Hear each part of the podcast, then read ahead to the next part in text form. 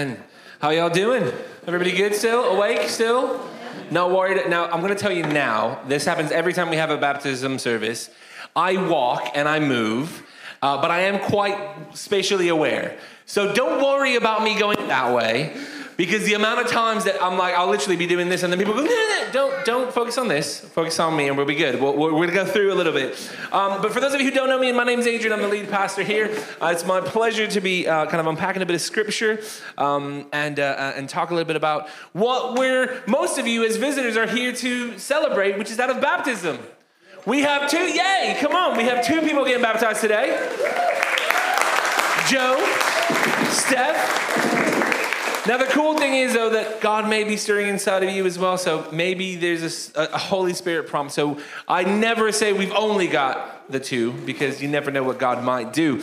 Um, but uh, we, realistically, we, we kind of want to talk about what baptism is because those of you who are coming might just be coming because your mates invited you. Those of you who are part of the church may or may not have experienced a baptism like this if you've kind of just joined recently. Or maybe you know exactly what baptism is about.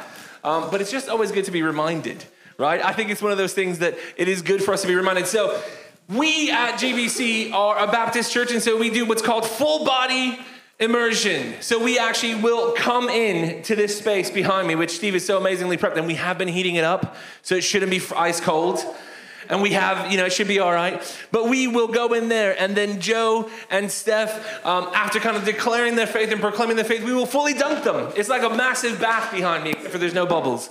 Um, and the reason we do that is because we see that in Scripture. We see in Scripture this, this action, this command to be baptized. And so when it comes to other traditions, other um, denominations, they do kind of infant baptisms and they may sprinkle a bit of water. We don't do sprinkling here. We go full over. You're going to get soaked. You're going to get soaked because that is what we uh, see in Scripture we do. Um, if you are sat there going, well, actually, if you don't do christenings for babies or infants, what do you do? We do something called the dedication, which essentially is us uh, as the church and the parents kind of committing to dedicate the child to God, to dedicate themselves and ourselves to help this child grow with faith until they can make the decision to dive in, jump in, gingerly walk in. No, no bomb, dive bombing in, just in case, Joe. I saw the face. He was like, no, no cannonballs.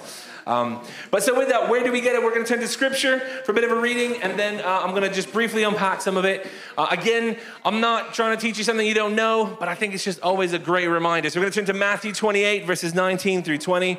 Uh, it's also known as the Great Commission. So this might be something that you might be like, oh, I've heard this before. So this is what it says. Then the 11 disciples went to Galilee to the mountain where Jesus had told them to go. Now you might be thinking, hold on a second, there was 12 disciples. Why is there only 11? Because this is, this is after the crucifixion, after the resurrection. So actually, Judas is no longer there because he betrayed Jesus. And there's a whole story there for Judas. He has a whole other kind of focus, but we're not going to draw on him. But it's just the 11 that stuck with Jesus the whole time. So the 11 disciples went to Galilee to the mountain where Jesus had told them to go. When they saw him, they worshiped him, but some doubted. Then Jesus came to them and said, All authority in heaven and on earth has been given to me. Therefore, go and make disciples of all nations, baptizing them in the name of the Father, the Son, and the Holy Spirit, and teaching them to obey everything I have commanded you. And surely I am with you always to the very end of the age. Amen. So, I mean, already there's a few things in there. So, but why do we do baptism? Why baptism? Well, simply because we're called to baptize people. We see Jesus command, he says, Go, go make disciples and baptize them in the name of the Father, the Son, and the Holy Spirit. Literally, we're told to do it. We are told that being baptized is actually part of being a disciple. Now, this is a loaded question. I'm not expecting hands up. But do you call yourself a disciple of Jesus? Do you consider yourself a follower of Jesus? If you are a person who's going after what Jesus is going after, you're called to be baptized. We are called to baptize people. Now, I always find this command a real interesting one because oftentimes we read it and we go, yes, yes, we as the church are called to baptize people, and yes, the pastor will do it at the front of the church. But it doesn't say you have to have a theological degree to baptize people. It doesn't say, oh, by the way, after you've gone through training and you've got your dog collar, then you baptize people. It says, go, make disciples, and baptize them. Jesus himself gives all of y'all and myself the remit, the command to go and make disciples. And as you do that, to baptize people. So, when was the last time you baptized somebody? Uh, when was the last you you filled up your, your bathtub? Or your hot tub? Or your pool? Would you go down to the, to the brook in the meadows? Really not good water there. be quite disgusting. But maybe you did it. Now, don't, get, don't mishear me. I get it. We kind of have fallen into traditions that we do it in church, and that's okay. But actually, there's something to be said that if someone comes to know Jesus under your kind of guidance with you as a friend in your small groups and they say, Man, I got to get baptized, then go for it. Do it. You can wait for a special service. We can do it, but you can also just go and be baptized. But if, if everyone, that's you and me, are called to baptize people, there's also a bit of an implication that we are called to be baptized ourselves. That may sound as a surprise to some, but if we call ourselves disciples of Jesus, we're called to do all that he calls and commands us to do. And one of those things is to be baptized. If we believe, we should be baptized. Jesus came and gave his one and only Son, that whoever would believe in him would not die but have eternal life. We're called to step into that. In that belief, we're called to be baptized. Now, if you're sat there right now, maybe having not been baptized, maybe thinking, well, actually, I do believe. I believe that Jesus is who he says that he is. I believe that God gave his one and only Son. I, I believe that he died on the cross. He rose again. I believe that he poured out his Holy Spirit for me, but I haven't been baptized yet. Maybe God is stirring it up in you that today could be a day. And if not today, then perhaps he's stirring it up in you to ask the question of when is that day? Because actually, if you believe and you've given your life to follow, there's a call for you to be baptized. And we're all on journeys. Some of them you'll hear are immediate, some of them take a bit of time, but whatever the journey, we're called to be baptized. Because you see, baptism is often seen as a beginning, but it's not always a beginning. As you'll hear from some of the testimonies in a bit, both of those being baptized today have been on a journey. This is not their first moment beginning of faith. They've believed for a bit, but they've gone on a journey. But equally, we can see that it is often a beginning for many. In Scripture, we I read uh, uh, one of one of my uh, most kind of challenging, but yet most amazing parts of Scripture is when um, Philip can kind of connects and, and walks this earth, and he's drawn to by the Lord, led to an Ethiopian eunuch, and this eunuch doesn't really know God at all, and he spends a bit of time with Philip, and then by the end of it, the eunuch goes, "Well, what's stopping me from being baptized right now?" And Philip goes, I mean, uh, no, nothing. There's some water, shall we? I mean, there was such commitment in the, in, the, in the eunuch that he's like, he was convicted by the Holy Spirit. He didn't go to a Bible class. He didn't go to baptism courses. He didn't attend 15 times before giving. He didn't do a first communion. He didn't. He believed and was baptized. And I think sometimes I go to scripture and I, I'm challenged by the way we do things in churches. Actually, every day I'm challenged by the way we do things in churches. But that's one of the ones I look at and go, man, have we put up barriers? Have I put up barriers from God working in someone's life to be baptized? Because if you believe, then you can be baptized.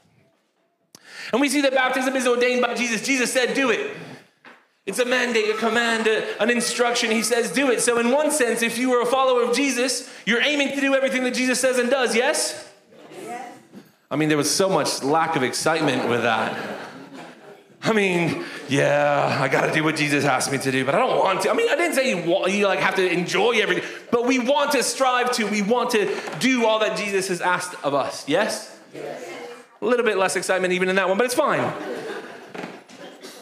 but it's one of those things that, hey, if He says it, we we want to do it, and and that's applied to all things that Jesus says, but this is one of them. Go and baptize people. Well, we should be going and doing it.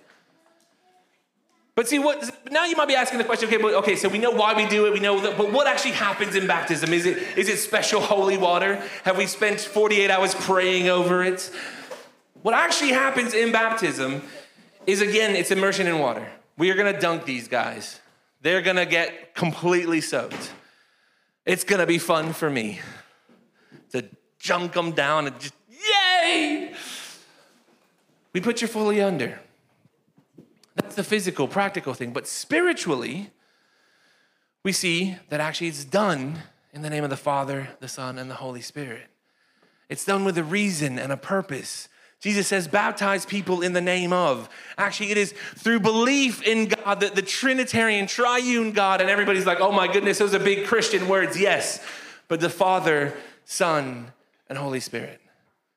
One God in three persons that actually we connect through. We're saved by Jesus. We've got the Spirit of the Lord poured into us. And it's actually in belief in that triune God, belief in who God is that we do baptism. It isn't in the name of Adrian, yay, or in the name of Mike or any other of the leaders here. It isn't because of this or the other, it's in the name of our awesome God. There's something spiritual and special that we do. And so, baptism is also an expression of faith. What is actually happening this morning is that actually Joe and Steph are outwardly expressing what has been going on inwardly for a while. It's an outward expression of the inward reality of them having given their lives to Jesus. And how awesome is that? Baptism is essentially saying, I'm in, I'm there, I'm going for God. Being an expression of faith also means that there's a level of accountability. Now, something that maybe Steph and Joe don't know is that actually, as of today, you're kind of giving us permission to hold you accountable. Because you're gonna stand before us and all your friends and family to say, I love Jesus and I'm in it. And so now, whenever you acting as a person that's not loving Jesus, we're gonna come around you and be like, I know you love Jesus, but that wasn't very Jesus like. Because actually, there's a responsibility for us, but that's part of what's happening. There's a commitment and a step into accountability. Now they're probably rethinking their decision, going, I don't want Adrian talking to me anymore.